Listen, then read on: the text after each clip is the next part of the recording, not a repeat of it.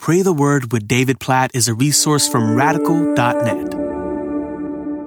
Nahum chapter 3, verse 7 And all who look at you will shrink from you and say, Wasted is Nineveh. Who will grieve for her? So here's the picture here in Nahum 3. Let's make sure we get it clearly. This is God bringing judgment on a world power one day, God, in His proper time, will make clear that there is no world power apart from Him, that all the mightiest, most powerful, most wealthy nations will one day be laid waste. This is the whole picture we see in Revelation, specifically depicted in Babylon, with all its might and all its power, all its wealth, all its pleasures, all its possessions will one day, in an instant, you read Revelation, those final chapters, in a single hour, it's laid waste. All that's been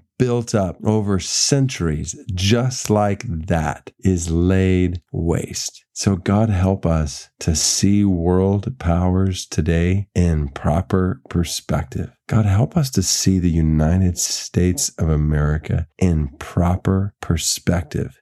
Help us to see Russia and India and North and South Korea and the United Kingdom and Saudi Arabia and Iran and Qatar and Brazil. And we could go on and on and list every country in the world, knowing that one day they will all be laid waste before you, and you will be shown as supreme over them all. So, God, help us not to hope in the power of this world, the possessions and the pleasures of this world, in the wealth of this world. God, help us to spend the wealth and pleasures and possessions you've given us for the spread of your glory in the world among all the nations as we pray almost every day for unreached people groups on this podcast. God, hear our prayers and use our lives for the spread of the gospel to all the peoples and all the nations of the world, knowing that in the end, Jesus alone will stand as supreme over all.